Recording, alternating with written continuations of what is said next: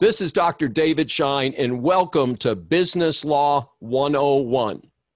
Generally speaking, if we're in court, uh, our first stop are the trial judges. And so, depending on the dollar amount in controversy and the, the nature of the players, you're either going to be in federal court or state court. And either way, your first stop is going to be a trial judge.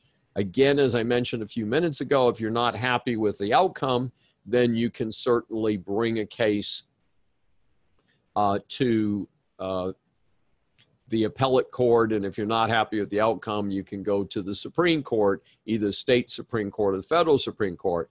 Uh, many of the cases that people don't realize is the cases that go before the United States Supreme Court many times are six, eight, ten years old from the path from a trial to the Supreme Court. And obviously, there's a lot of justice not rendered because people have been in the system so long.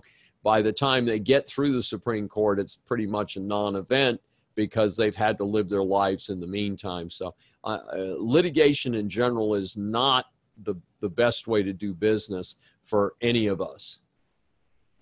So if you hear the term judges, that usually applies to the trial courts and the lower level appellate courts. We usually save the term justices for the United States Supreme Court and for the highest courts of the various states.